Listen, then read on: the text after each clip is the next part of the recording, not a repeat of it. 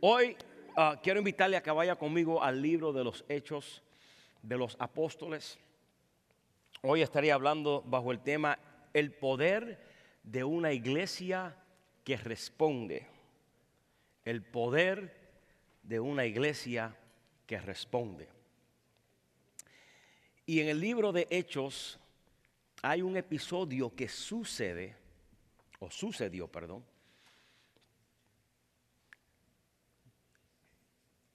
no voy a decir en un año, pero en, en, un corto lapso de tiempo, el episodio del capítulo 12 del libro de los Hechos fue el resultado de una manifestación que se dio en el capítulo 2 del libro de los Hechos, que fue el derramamiento del poder del Espíritu Santo. Y hoy voy a hablar porque el poder del Espíritu Santo en el libro de Hechos capítulo 2 fue el resultado de una iglesia que se dio a la tarea orar. Y aunque terminamos la serie de oración, pero quiero darle hincapié a lo que sentí en mi corazón, compartir, predicar y a la vez testificar de lo que el Señor está haciendo en nuestras vidas. Pentecostés fue el resultado de una vida de oración. La oración fue lo que lanzó todo un movimiento neumatológico donde el Espíritu Santo se apoderó sobre los 120 quienes estaban unánimes juntos en oración. Y todo lo que sucede en el libro de los Hechos, que el, discípulo que seguía a Jesús, no de los doce, pero que seguía a Jesús llamado Lucas, él comienza a narrar y a escribir todos los episodios de la iglesia desde su origen post-Pentecostés. Y todos los episodios que usted lee en el libro de los Hechos se desprenden de una vida de oración. Pero hay un episodio que sucede en el libro de los Hechos, capítulo 12, en donde la iglesia, a causa del poder de Dios, el imperio que gobernaba por medio de Herodes, y también los fariseos, entre otros, empezaron a tratar de limitar, paralizar, estorbar el plan de Dios en la vida de la iglesia. Y cada vez que la iglesia se ponía a orar, desastres sucedían en el mundo espiritual. Y esto causó una crisis dentro del contexto religioso y la presión de los fariseos a Roma obligó que Herodes persiguiera a los creyentes y a causa de la persecución matan a uno de los discípulos de Cristo llamado Jacobo. Y es en esa, en esa, en esa ambivalencia de presión que vamos ahora a leer Hechos capítulo 12, versículo 1 al 17 para que entendamos la historia completa. Dice a la letra en el nombre del Padre, del Hijo y del Espíritu Santo. Dice, en aquel tiempo el rey Herodes echó mano a algunos de la iglesia para maltratarles y mató a espada a Jacobo, el hermano de Juan. Y viendo que esto había agradado a los judíos, procedió a prender también a Pedro. Eran entonces los días de los panes y levadura. Y habiéndole tomado preso, lo puso en la cárcel entregándole a cuatro grupos de cuatro soldados cada uno para que le custodiasen y se proponía sacarle al pueblo después de la Pascua. Así que Pedro estaba custodiado en la cárcel. Pero la iglesia hacía sin cesar oración a Dios por él. Y cuando Herodes le iba a sacar, aquella misma noche estaba Pedro durmiendo entre dos soldados, sujeto con dos cadenas, y los guardas delante de la puerta custodiaban la cárcel. Y he aquí que se presentó un ángel del Señor y una luz resplandeció en la cárcel y tocando a Pedro en el costado, le despertó diciendo, levántate pronto, alguien diga pronto. Y las cadenas se les cayeron de las manos. Le dijo el ángel, ciñete y átate las sandalias. Y lo hizo así. y le dijo, envuélvete en tu manto y sígueme. Y saliendo le seguía, pero no sabía que era verdad lo que hacía el ángel, sino que pensaba que veía una visión. Habiendo pasado la primera y segunda guardia, llegaron a la puerta de hierro que daba a la ciudad, la cual se les abrió por sí misma. Note que esta puerta, Pedro no la abre, sino que esta puerta de hierro, Dios la abrió. La abrió, porque hay puertas que Dios abre, pero hay otras puertas que usted tiene que abrir. ¿Qué lo que dice? Y Dios abrió la puerta. Escuche esto, hermano. ¿A dónde me quedé? Ahí está, 10. Y salidos pasaron una calle y llegó al ángel y se apartó de él. Entonces Pedro volviendo en sí dijo, ahora entiendo verdaderamente que el Señor ha enviado a su ángel y me ha librado de la mano de Herodes y de todo lo que el pueblo de los judíos esperaban. Versículo 12. Y habiendo considerado esto llegó a la casa de María, la madre de Juan, el que tenía por sobrenombre Marco, donde los hermanos estaban orando para que Dios libertara a Pedro de la cárcel. Versículo 13. Cuando llamó Pedro a la puerta del patio, salió a escuchar una muchacha llamada Rode, la cual cuando reconoció la voz de Pedro, de gozo no abrió la puerta. Y ellos le dijeron, estás loca. Pero ella aseguraba que así era. Entonces ellos decían, es un ángel. Mas Pedro persistía en llamar y cuando abrieron y le, y le, vieron, se quedaron atónitos. Pero él haciéndoles con las manos señal para que se callasen, les contó cómo el Señor les había sacado de la cárcel y dijo, hacer saber a Jacobo y a los hermanos y salió y se fue al otro lugar. Palabra del Señor. Hoy quiero hablarle bajo el poder de una iglesia que responde, que responde. Y para eso hay un versículo que nosotros creo que casi todos lo sabemos de memoria. Y está en el libro de Jeremías capítulo 33 y versículo 3. Y siempre lo citamos, que es el famoso texto que dice, clama a mí y yo te responderé y te enseñaré cosas grandes y ocultas que tú no conoces. Y al finalizar de este sermón le voy a revisar ese versículo en su contexto para que usted pueda entender por qué es que Jeremías declara este versículo. ¿Qué pasa en el libro de Hechos capítulo 12? Varias cosas están sucediendo que es la que yo quiero subrayar en esta mañana. ¿Cómo es que la oración tiene impacto en lugares desconocidos de aquellos que se dan a la tarea de orar. Mientras la iglesia estaba orando en casa de María, en un cuarto separado, al otro extremo de ese cuarto había otro hombre que estaba encarcelado llamado Pedro. Escuché esto, hermano. Mientras que la iglesia estaba orando en un cuarto, Dios estaba abriendo puertas en otro cuarto, al otro extremo, de donde la iglesia estaba orando. Y la iglesia no se percataba de que mientras ellos estaban orando, Dios estaba abriendo puertas que ellos no sabían que se estaban abriendo. So vemos aquí una respuesta simultánea de parte de Dios. Dios está obrando un milagro en ambos grupos. Dios está escuchando el clamor de la iglesia en la casa de María, pero mientras Dios está respondiendo ese clamor al otro lado de la ciudad, hay un hombre que está experimentando una liberación, una transformación, un avivamiento. ¿Por qué? Porque hay un grupo de personas que se dieron a la tarea a orar. Hermano, cuando usted ora, hay poder en la oración, hermano.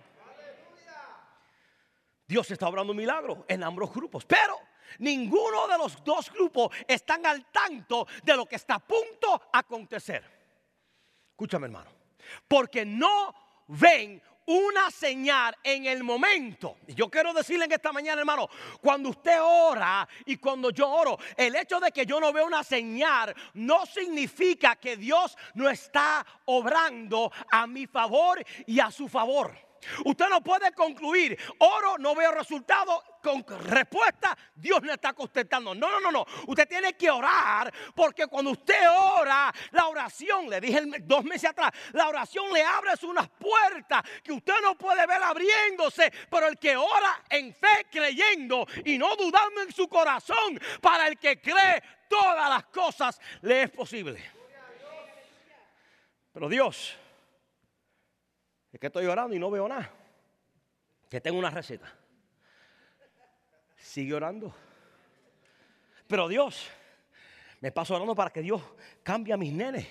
Y no cambian. Te tengo la receta. Sigue orando, hermano. Dos meses atrás, nosotros comenzamos una serie titulando, titulada Orar primero. ¿Cuántos se acuerdan de ella? Estábamos confiando y yo no sé si usted, se acuerda, yo le había dicho a usted que esta serie se desprendió de algo que nosotros estábamos creyendo a Dios. Nosotros nos dimos a la tarea porque mientras, mientras esta serie se, se, dio, fue a raíz de una conversación que nosotros tuvimos. Pero estábamos confiados que Dios iba a hacer un milagro en nuestras vidas. Estábamos confiados que Dios iba a contestar nuestra oración. Y si usted se acuerda, hermano, usted se acuerda lo, de la colección de los deambulantes. ¿Cuántos se acuerdan de eso? Yo lo compartí, que se nos abrió una oportunidad para colaborar con esta señora, porque ella cerró las puertas de, de la coalición de deambulantes. Y a raíz de cerrar esas puertas, entonces ahora se limitó el servicio que se hacía porque no teníamos el lugar para hacer ese tipo de trabajo. Y nosotros hablamos con la señora y le dijimos a la señora, ella nos dijo, pastor, usted puede colaborar con nosotros para trabajar en unísono, que usted nos ayude a nosotros y para que el ministerio pueda seguir trabajando. Y yo le dije a usted, hermano, que hay puertas que se abren que parecen de Dios, pero aunque se parezcan de Dios, si Dios no confirma, por ahí no nos metemos. ¿Cuántos se acuerdan de eso? Porque uno tiene que estar seguro que lo que uno vaya a hacer sea la voluntad de Dios.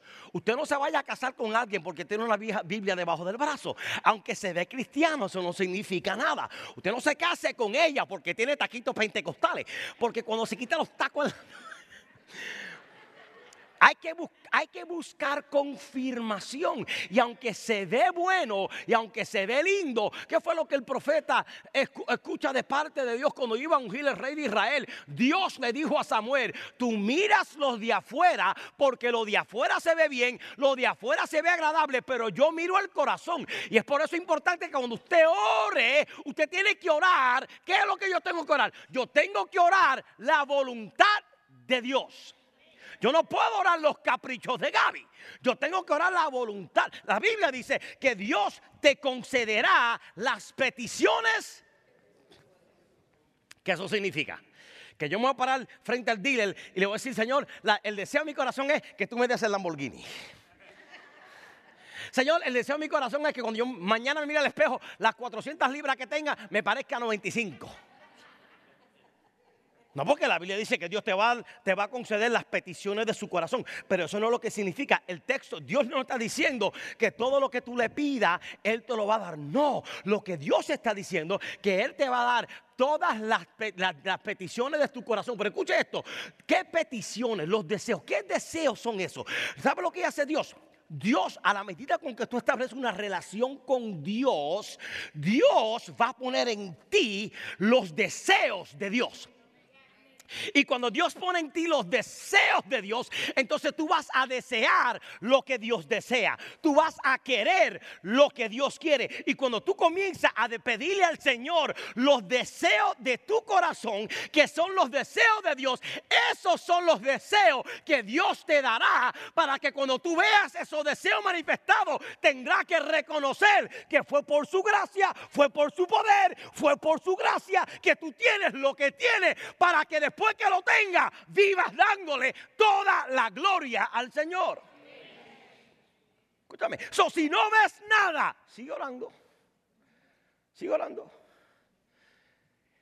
Y, le dije que tuve, esa conversación con esta señora. La señora dijo, pastor, ¿cómo tú nos puedes ayudar? Si yo fuera otro, me meto de pie a cabeza. Vamos para allá a ayudar. No, no, hermana, vamos a orar primero. Yo tengo que responder a un Dios. Tengo que ser responsable ante la iglesia. Y yo no puedo tomar decisiones así por así, porque entiendo la responsabilidad y el peso que Dios me ha dado. Así que con mucho honor y mucha dignidad, antes de, estrecharte la mano y hacer contrato verbal, tengo que orar primero y tengo que informar a la iglesia. Y por 30 días usted y yo nos dimos a la tarea de orar. ¿Y qué sucede, hermano? Yo, esperaba, yo esperaba, yo esperaba, porque yo, yo soy humano como usted. Yo esperaba que la primera semana Dios me contestara. ¿Y qué pasó? Pasó una semana y Dios no hablaba. Yo, pero Señor, Señor, tengo una serie, se acaba la serie, ¿qué pasa? Llegó la segunda semana y Dios no hablaba. Y yo predicaba que hay que tirar nuestra necesidad en el piso. Y me tiré en el piso. Señor y Padre, me estoy tirando en el piso. Pasó la tercera semana y ya me estaba preocupando. Señor, ¿qué pasa? Son tres semanas. Faltan siete días más. Y si tú no conquistas, y yo, yo, y yo frustrado, Señor. ¿Y cuándo? Escucha, hermano el último día de la serie. Mi esposa se mete en Facebook. Hermano, que viva Facebook. Hay gente que usa Facebook para, para, para hacer desastre, pero hay otras personas que usan Facebook en el buen contexto de la palabra. Mi esposa estaba en Facebook y cuando llega a Facebook, ella está mirando así y de repente ella vio que alguien posteó que la iglesia de Calvary Assembly, que está en, la I4, hizo una, ah, eh, se, unió con una persona que está haciendo un proyecto para alcanzar y ayudar a los deambulantes de Downtown Orlando.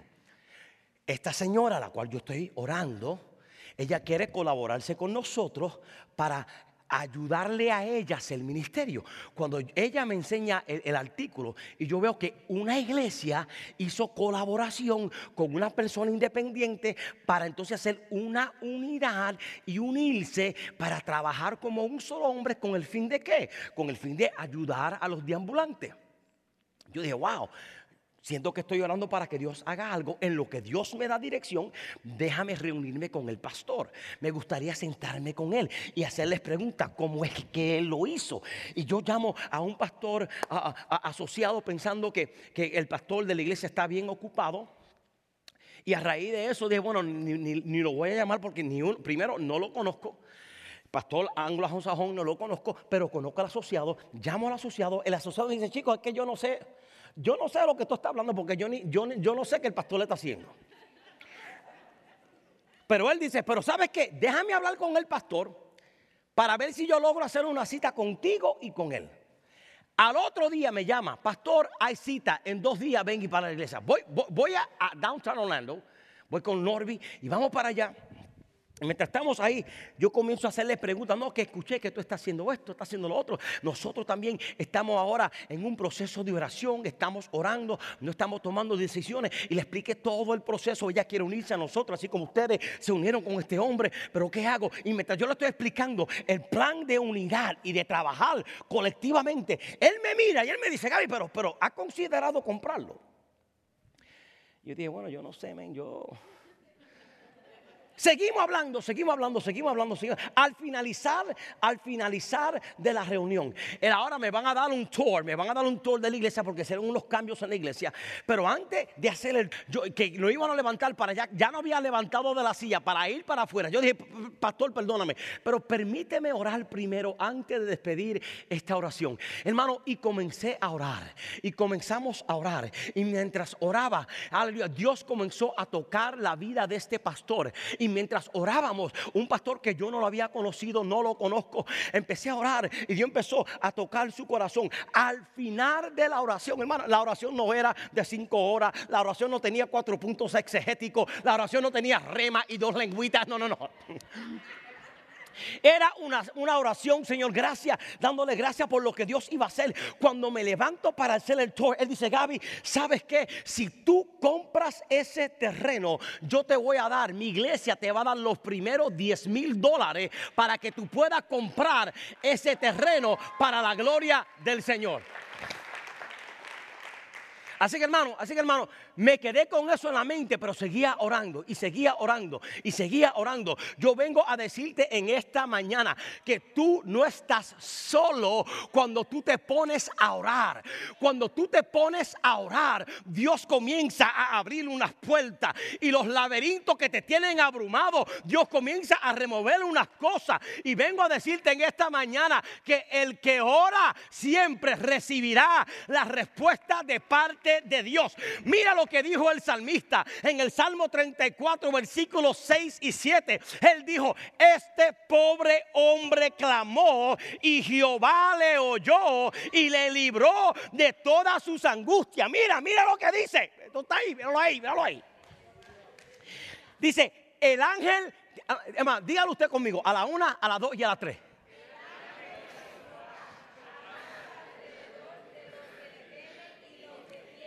El ángel, ¿sabe que el ángel de Jehová en el Viejo Testamento es lo que le llamamos la teofanía de Dios?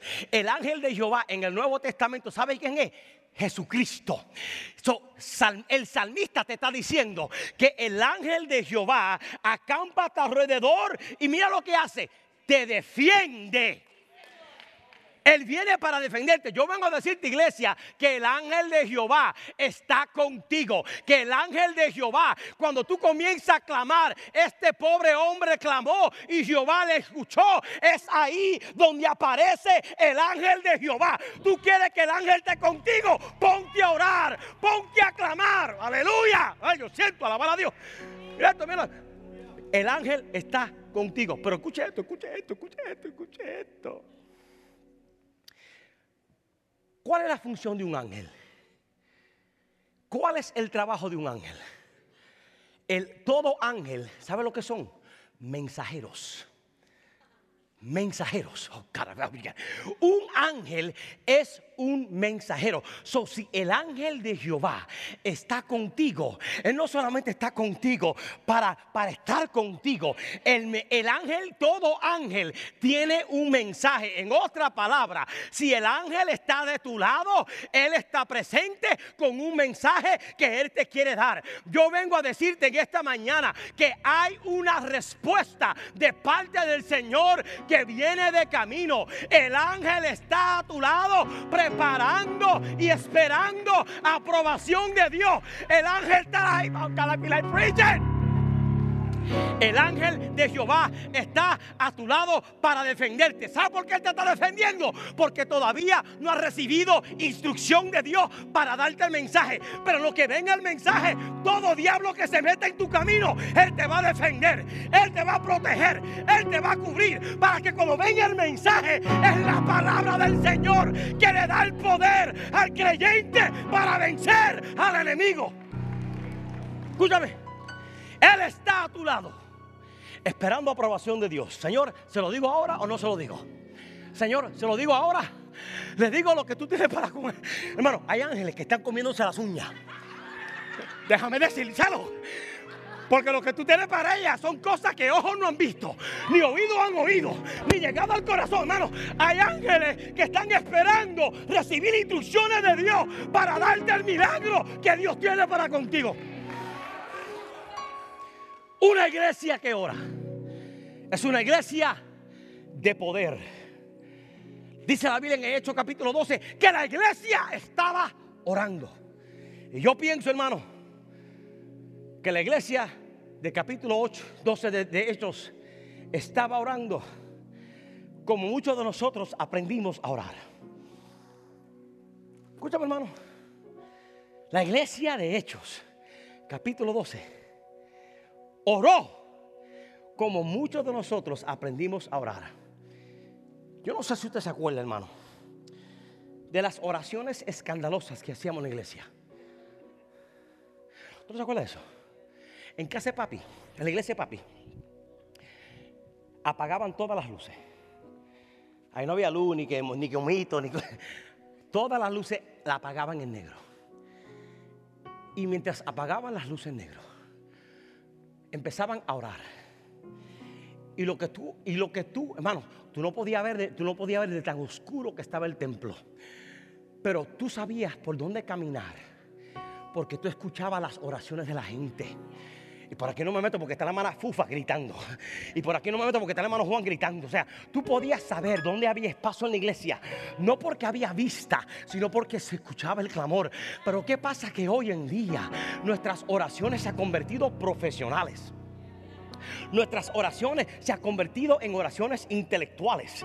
Yo me, a, mí, me da me da asco, hermano, cuando yo veo hasta creyentes, líderes creyentes, que van en, plataformas políticas y comienzan a orar oraciones elocuentes, oraciones leídas, y comienzan a orar una oración sin peso, sin autoridad y sin hermano. Yo me acuerdo, yo me acuerdo de esa oración que uno se quedaba orando, perseverando hasta que Dios contestara. Yo me acuerdo de ese tipo de oración que uno salía sudado ah, por haber orado toda una hora. Yo me acuerdo que la iglesia del ayer vivía de rodillas. Nosotros, hermanos, tenemos que volver a orar como se oraban en los tiempos pasados. Tenemos que volver a orar creyendo que cuando oramos estamos abriendo los cielos y viene de milagro de Dios para nuestras vidas.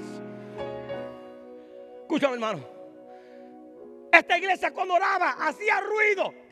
Dice la Biblia que cuando Pedro llegó le dijo, "Shh, cállese la boca, cállese la boca. Estaban orando, estaban orando. Y mientras ellos oraban, estaban haciendo ruido. Pero dice el texto que de repente, mientras estaban orando, alguien empezó a tocar la puerta. Tú quieres que Dios comience a tocar la puerta, comienzas a orar. Tú quieres que Dios comience a tocar la puerta, date a la tarea de orar. Y la iglesia orando. Y mientras oraban vociferadamente, se escuchó un toque en la puerta. Y de todos los discípulos, ahí estaba Juan, ahí estaba Bartolomeo, ahí estaba Tomás, ahí estaba Tineo, ahí estaban los hijos de trueno, ahí estaba María, ahí estaba la, la adúltera que Dios transformó, estaban todos los grandes religiosos, estaban todos los grandes gente élite de la vida pentecostal. Pero mientras todos oraban, ay Dios mío, había una muchacha llamada Rode que no era discípulo, que no caminó sobre el agua, que no vio los panes multiplicarse. La Biblia dice que Rode era una esclava, pero mientras todos estaban orando, Rode escuchó el toque de la puerta. No fue Juan que escuchó, no fue María que escuchó, no fueron los líderes que lo escucharon, solamente una muchacha insignificante, pero tenía la capacidad de escuchar la voz de Dios. Yo vengo a decirte, hermano, que en el momento de la oración hay que clamar, pero mientras tú clamas, tienes que mantener tu oído abierto, porque en medio del clamor, el Dios va a tocar la puerta. Escúchame, escúchame. Está dispuesto orar y velar, como le dije dos semanas atrás. Orar y velar.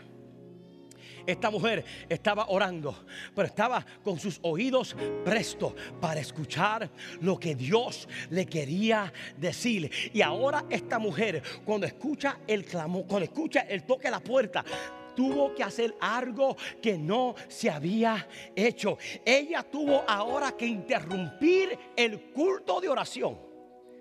Ella tuvo que interrumpir el programa y decirle a la iglesia, alguien está tocando la puerta.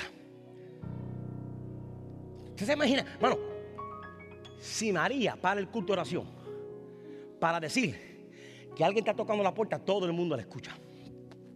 Si Juan para el culto de oración para decir que alguien está tocando la puerta, todo el mundo para. Pero que sea una esclava, una sierva, una don nadie, que pare el culto de oración y comienza a decir, es que yo escucho algo que ustedes no están escuchando, es que se, se siente en el espíritu de que algo, y yo pienso y percibo en mi corazón que hay rodes en este lugar, que tú vas a empezar a escuchar la voz de Dios. Yo siento en mi espíritu que mientras otros están orando religiosamente, hay otro grupo de personas que están orando y velando, Señor, por dónde te va a meter, cuándo te quiero escuchar. He aquí, habla que tu siervo oye. Escúchame. Ella paró el culto, ¿sabe por qué? Porque ella supo que el que estaba tocando la puerta era Pedro. Esta mujer reconoció la voz de Pedro reconoció que era Pedro el que le estaba hablando. Ella estaba a este lado de la puerta, Pedro estaba al otro lado de la puerta. Y aunque ella no lo pudo ver físicamente, pero ella estaba familiarizada con la voz de Pedro. Y yo vengo a decirte en esta hora, por eso la oración es importante, porque cuando tú oras y hablas con Dios, tú comienzas a familiarizarte en oír la voz del Señor. ¿Qué dijo Jesús en el libro, el Nuevo Testamento? Él dijo, mis ovejas oyen mi voz y me siguen y a un extraño no siguen. ¿Por qué? Porque una iglesia que ora es una iglesia de poder. Ahora, escucha, una iglesia que ora tiene poder. Pero una iglesia responsiva se anima en la oración. Mira que está la palabra y dile, anímate, anímate, anímate. Mientras estaban orando, Señor, liberta a Pedro, liberta a Pedro, liberta a Pedro. Por ahí viene Roda diciendo, ya Pedro llegó, anímense hermano, ya Pedro llegó. Ahora, ¿quién es Pedro?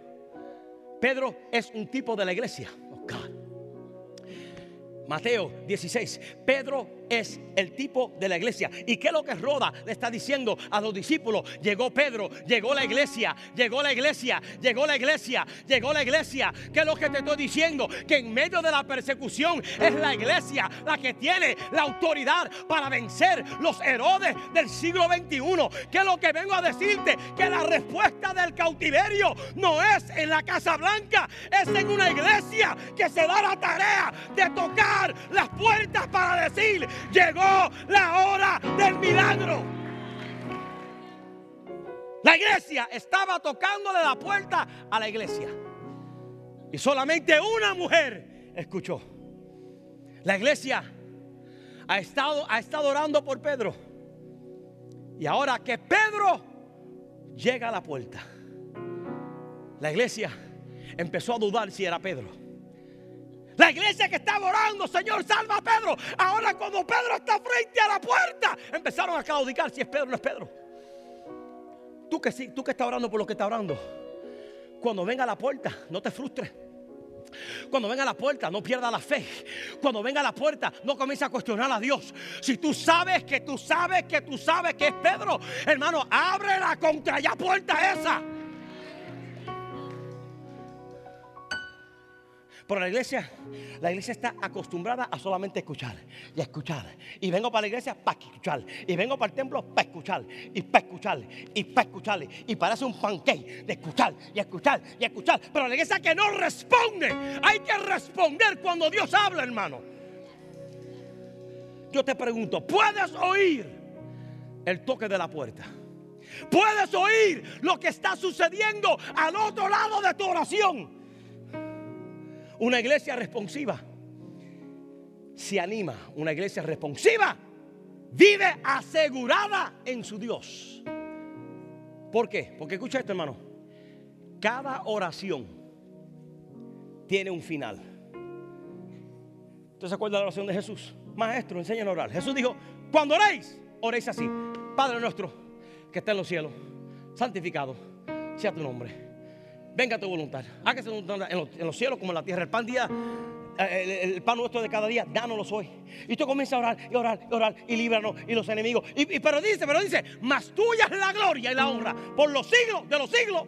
Y termina con qué? Con amén. O sea, toda oración tiene un final. ¿Y qué es lo que te estoy diciendo con esto, hermano?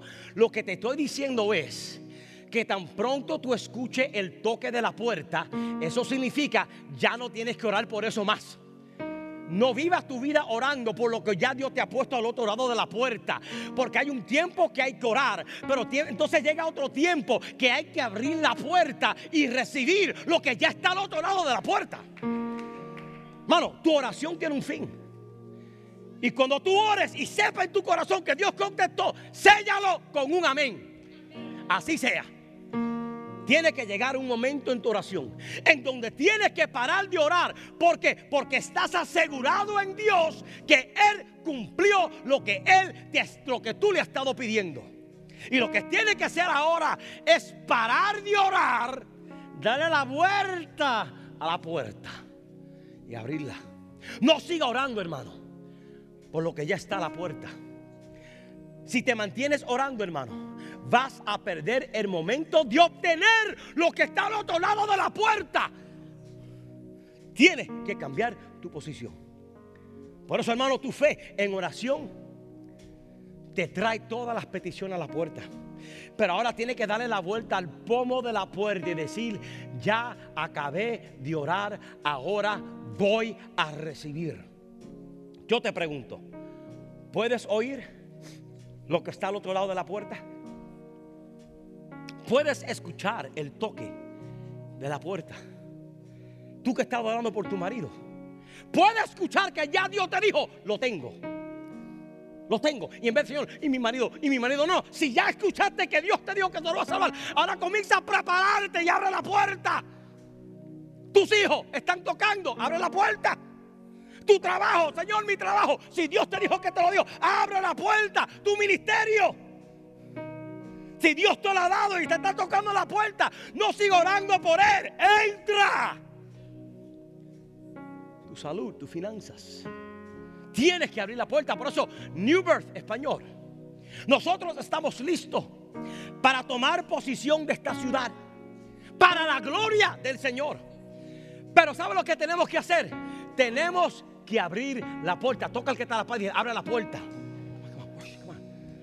Abre la puerta. Abre la puerta. Abre la puerta. Abre la puerta. ¿Por qué? Porque cuando esto suceda, la gente comenzará a entrar por la puerta. ¿Por qué? Porque una iglesia responsiva es una iglesia de discernimiento.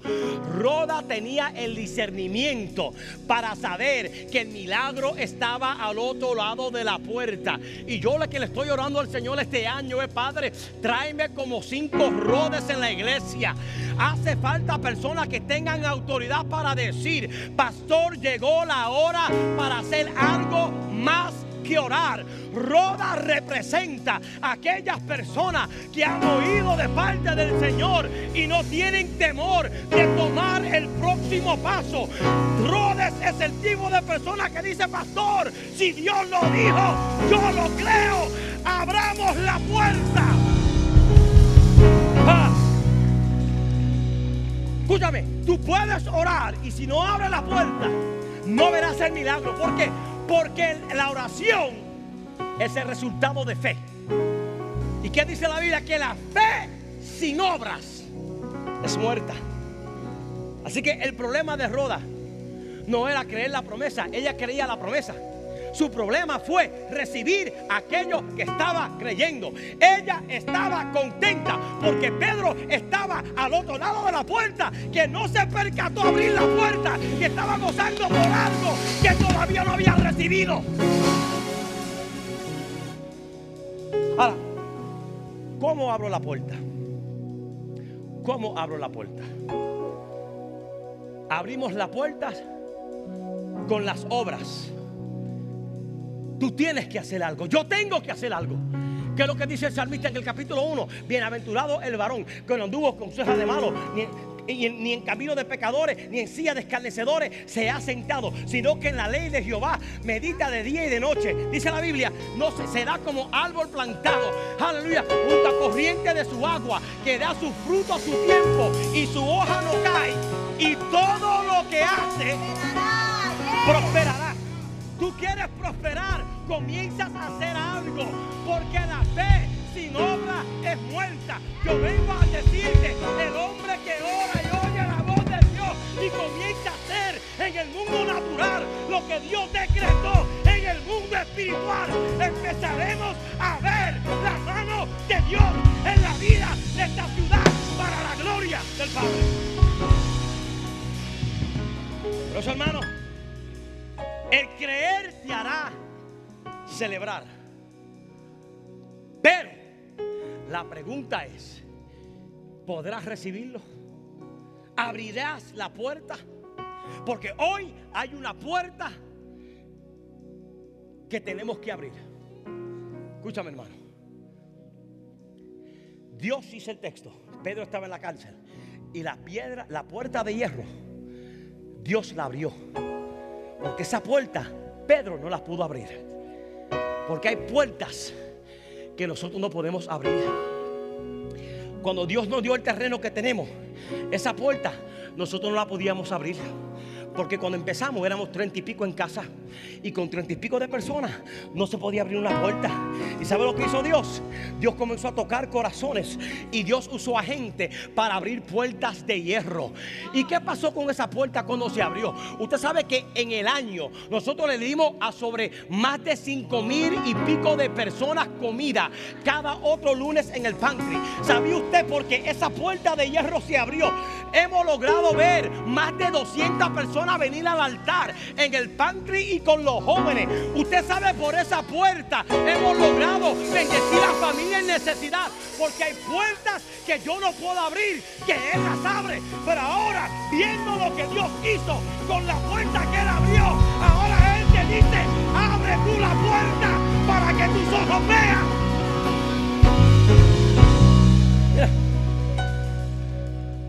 una puerta que nosotros tenemos que abrir hoy. Escúchame, hay una puerta que tenemos que abrir hoy. Esta señora, Jan, la directora de la colección, cuando tuvimos el diálogo con ella dos meses atrás, esta señora no transó en negociación. Ella dijo, ayúdennos, pero esto es mío. Y ustedes ven y ustedes nos ayudan. Y, yo, si esa era la voluntad de Dios, pues yo me iba a meter por ahí. Pero nos empezamos a orar. Y Dios puso en mi corazón, no, esa no es la opción. Esa no es la opción. Y no tomamos decisión. Escucha, hermano, le enviamos una Yo me reuní con la Junta, hermano, porque yo no tomo decisiones yo solo. Yo me, me reuní con la Junta. Y la Junta sintió que era la voluntad de Dios. No hacer ese tipo de negociación por conflictos de tantas cosas y nos dimos la tarea de hacer, escribir una carta. Yo le dije, mi esposa, vamos a una carta. Yo sé que esta mujer no va a transar. Y en la carta le dije, después de haber orado y buscado la dirección del Señor y enfocado todo un mes en una serie, orar primero, nos dimos a la tarea como junta y llegamos a la conclusión de que nosotros, si vamos a hacer trans, trance con usted, va a ser el comprar la propiedad. Ahora, hermano, yo estoy escribiendo carta y yo no tengo dinero. Y le escribí la carta. Si compra, si vende, compramos. Y entregué la carta. Y pete, pero Gaby, ¿por qué tú hiciste esa señora? esta semana, esta semana fue, a principios de esta semana, Pedro nos toca la puerta. Yo estoy reunido en mi oficina el lunes con mi esposa, con Ángel, y de repente Pedro nos toca la puerta, que Pedro es la señora esa y nos toca la puerta y nos trae una carta. Y cuando Ángel Petri ve que Ángel ve que es la señora de la colección, Petri y yo nos escondimos. Nos escondimos. Dije, Ángel, vete tú. Vete tú. Y nosotros quedamos en mi oficina. Y ella vino con una carta. Y le dijo, esta carta es para el pastor Gaby. Se fue la hermana Ángel me da la carta y yo no sé ni cómo abrirla. Y Pete dice, en esa carta lo que ella te, lo que ella lo que te hizo fue que te insultó. Y y comienzo a leer la carta. Y cuando abro la carta estoy maravillado. Porque la señora me dice que ella llegó a la conclusión de vendernos la propiedad y que nos las va a vender. Una señora que un mes atrás no querían venderla. Una señora que un mes atrás dijo, no, no, no, no, no, yo no quiero hacer esto. Pero cuando Pedro tocó la puerta y Roda escuchó el tocar de la puerta, yo vengo a decirte en esta mañana, las puertas están abiertas, pero hay más bochinche, hay más, hay más. Si, si usted, ha- cu- cu- ¿cuántos de ustedes han ido al lugar de esperanza, al centro de esperanza? Usted sabe cuando usted entra, usted entra por el estacionamiento, usted entra así, hay una curva, aquí están las oficinas, allá está el centro. A la mano izquierda hay todo un terreno grande de tres cuerdas. Nosotros tenemos dos cuerdas de terreno. Ahí hay tres cuerdas de terreno. Esas tres cuerdas de terreno, desde que nosotros compramos el año pasado lo que tenemos hoy, estábamos buscando, pero ¿quién es el dueño de esta? Porque hermano, ese terreno está bloqueado por edificios y construcciones y la única, el, un- el único lugar de entrada para ese terreno es la propiedad nuestra. Y yo dije, Dios mío, sería tremendo que ya que tenemos este canto de, ca- de calle, que tú nos des el otro canto de calle. Y estábamos orando, Señor, y. No, Luis, búscame el hermano. ¿Y ¿Quién es el hermano? Búscame el dueño. ¿Y no, encontramos el dueño. Y no sabíamos quién era el dueño. Mientras, mi- mi- mientras Dios está bregando esta puerta, aleluya. Entonces Norby me da una llamada, Pastor Gaby. Acabamos de conseguir el otro dueño. Y el otro dueño nos dijo que quiere vendernos la propiedad, hermano. Escuche esto. Esta propiedad está tasada en 46 mil dólares. Para la gloria del Señor, yo no sé cómo Dios lo va a hacer. Pero yo sí creo que las puertas se están tocando y la iglesia tiene que ahora. Escúchame, escúchame. Mira lo que dice la Biblia. Jeremías 33, versículo 3 dice, clama a mí. ¿Y qué? Ok, pero ahora vamos a leer el contexto de ese versículo.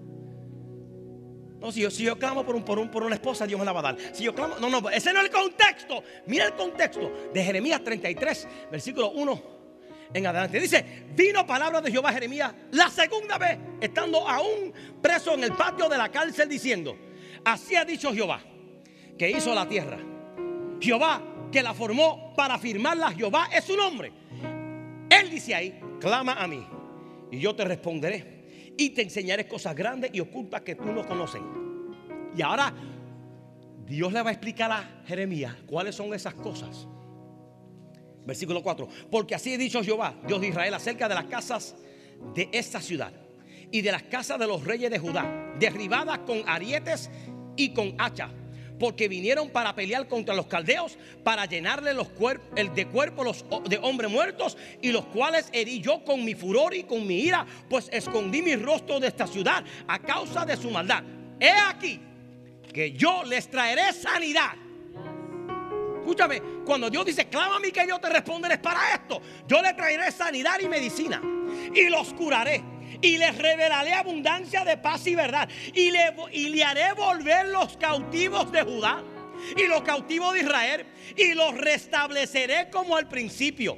Y los limpiaré de toda su maldad con que pecaron contra mí. Y perdonaré todos sus pecados con que contra mí pecaron y que contra mí se rebelaron. Escucha esto, hermano y me será a mí por nombre de gozo, de alabanza y de gloria entre todas las naciones de la tierra y habrán oído todo el bien que yo les hago y temerán y temblarán de todo el bien y de toda la paz que os daré. Aquí dice, así ha dicho Jehová, este lugar del cual decís que está desierto sin hombres sin animales en las ciudades de Judá y en las calles de Jerusalén que están asoladas sin, no, sin hombre, sin morador y sin animal.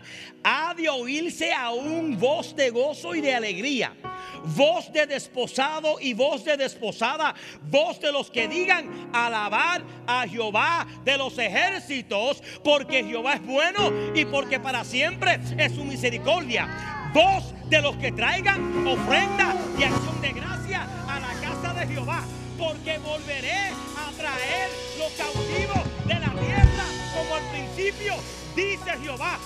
Así dice Jehová de los ejércitos.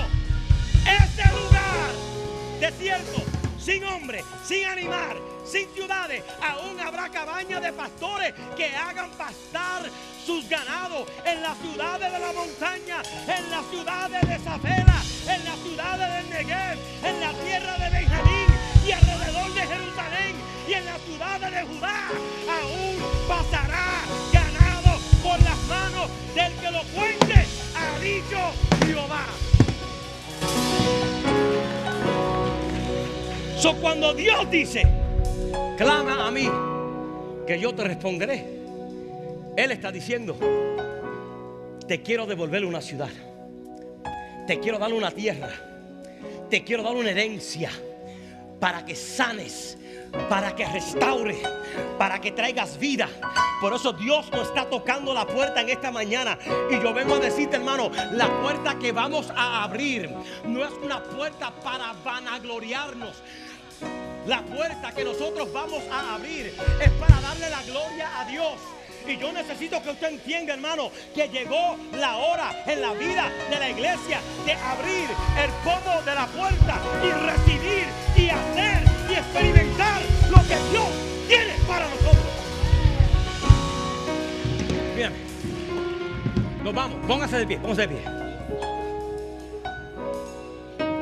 Cuando Pedro estaba en la cárcel, el ángel le dijo, escúchame, levántate pronto. Levántate pronto. Yo vengo a decirte en esta mañana, iglesia New Birth Español, que ya Dios ha contestado la oración. Dios ha contestado la oración. So, ahora no es el tiempo de seguir orando por lo que ya está a la puerta. Hay que coger el pomo y darle la vuelta al pomo y abrir la puerta. Mira hermano, mira hermano, mira hermano. Dios está haciendo milagros en esta iglesia. Venía de camino, estábamos el viernes y ayer. Norby, un servidor, Ángel, adiestrando a líderes pastores que están empezando iglesia, que nos pidieron que nos ayudaran. Y de camino para acá recibimos una llamada. ¿De dónde fue? De County, de que yo no sé de dónde, Downtown Kissimmee, ¿de dónde fue? ¿De dónde es? Bueno, de la, de la corte de Downtown Kissimmee nos llamaron y nos dijeron, Pastor uh, Norby, nosotros estamos dispuestos entregarte. Usted sabe que estoy levantando pavo para para para Thanksgiving, para la gente que no tiene comida. Pastor, le vamos a entregar 100 pavos. Nosotros estamos tratando de levantar 150 pavos. El county nos está diciendo, te vamos a regalar 100 pavos. 100 pavos, hermano. La ciudad, la ciudad. Ahora, ¿qué pasaría? ¿Qué pasaría si nosotros tenemos un lugar en Downtown Kissimmee que le diga a la ciudad, aquí llegó New Birth para puerta y sanar y bendecir y restaurar y dar vida? Hermano, llegó la hora de abrir la puerta. Llegó la hora. Escucha, hermano, escucha, hermano. Escucha, hermano. Dos personas.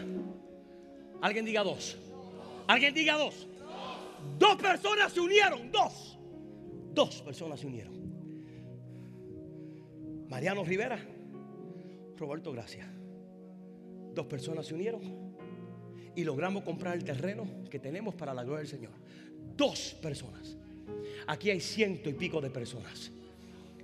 En el culto de las once, que ahora hay gente esperando, hay, hay casi 200 personas que van a entrar. ¿Qué puede Dios hacer con casi 550 personas? Si dos pudieron comprar un terreno, nosotros podemos transformar esta ciudad para Cristo. Y yo vengo a decirte, hermano, yo, hermano, hermano, hermano, Hilton se me entró una cosa, hermano. Mientras yo oraba anoche para este mensaje, yo sentí un fuego en mi espíritu porque uno, no, Gaby, no, no, cógelo suave, que tú no quieres que lo que la gente diga. Y, pero el espíritu me reprendió y me dijo, Gaby, se, acabó el momento de tú estar amedrentado con el que dirán y el ay bendito. Yo te voy a dar la ciudad para la gloria del Señor.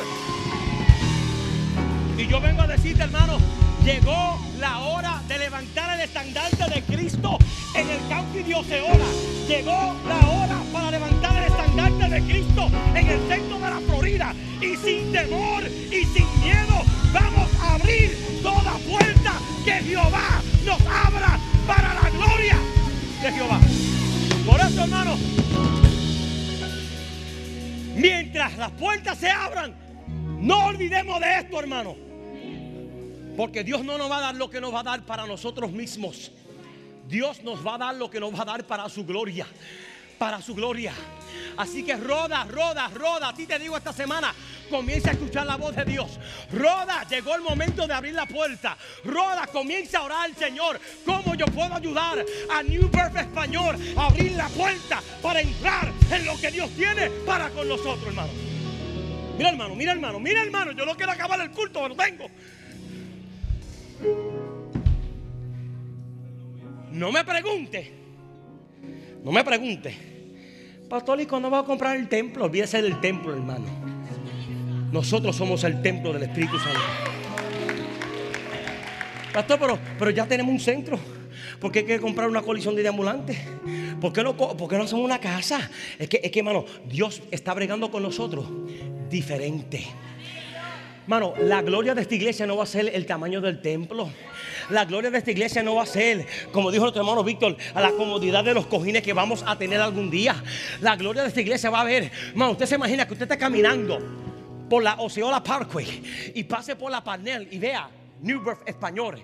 Y pase por Downtown Kissimmee y vea New Birth rescatando a los deambulantes. Y pase por St. Cloud y vea New Birth. Hay un centro de rehabilitación. Y donde quiera que usted vaya, usted ve la iglesia alcanzando, restaurando, bendiciendo, sanando, vivificando, dándole gloria a Dios, hermano. Esa es la gloria de la iglesia. Así que hermano, hermano, mira hermano, nos vamos. Pero yo necesito que usted comiences a oír el tocar de la puerta. Dios me dijo anoche, Gaby, dile a la iglesia, esta oración ya no hay que orarla más. Ya yo envié. Pedro está en la puerta. Ahora hay que responder a la puerta. Podemos quedarnos, mira, mira, sí, mira. Como hizo Roda, se quedó contenta porque estaba escuchando a Pedro al otro lado de la puerta. Pero no es suficiente que lo oiga, hay que abrirla. Hay que obrar. Así que iglesia, yo quiero animarte en esta mañana. Ayúdame a abrir la puerta. Ayúdame a abrir la puerta.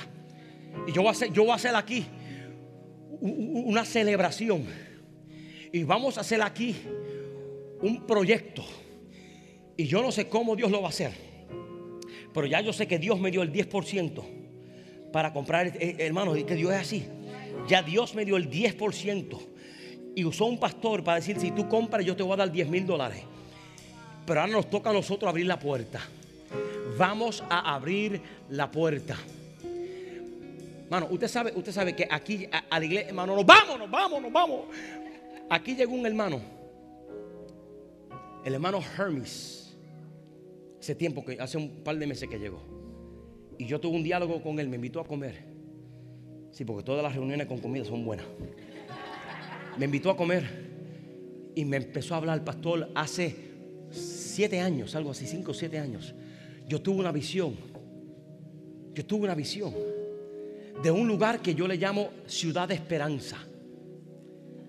Y él empezó a enseñarme, inclusive me, diseñó. Estoy hablando escuchar versus tocar versus abrir. Y él dio, y empecé, y, y, en esta visión yo vi literalmente que una iglesia tenía todo un plan para gente que vive en las calles. No solamente para alimentarlos, sino para restaurarlos, ayudarles a levantarse. Oh, God have mercy. Y, y, le digo, bueno, explícamelo. No, no, pastor, más. Te voy a mandar un email. Y te voy a enseñar un diagrama, un diseño que yo hice siete años atrás. Y cuando yo vi, miré eso, hermano, mi corazón se compungió. Porque eso era precisamente lo que Dios puso en mi corazón cada vez que yo miraba ese terreno al lado del Hope Center, de tres cuerdas de acre. Increíble, hermano. Y el domingo que viene le voy a enseñar las gráficas para que usted vea cómo Dios está uniendo y trayendo gente de diferentes lugares que saben que llegó la hora para hacer un lugar de esperanza, hermano. Yo lo que te estoy diciendo es animándote, hermano, y recordándote que no nos quedemos en las cuatro paredes cuando ya Dios nos ha dado la respuesta, sino que abramos la puerta y comencemos a hacer aquello por lo cual Dios nos ha llamado a hacer. Si usted lo cree, denle un aplauso al Señor en esta hora.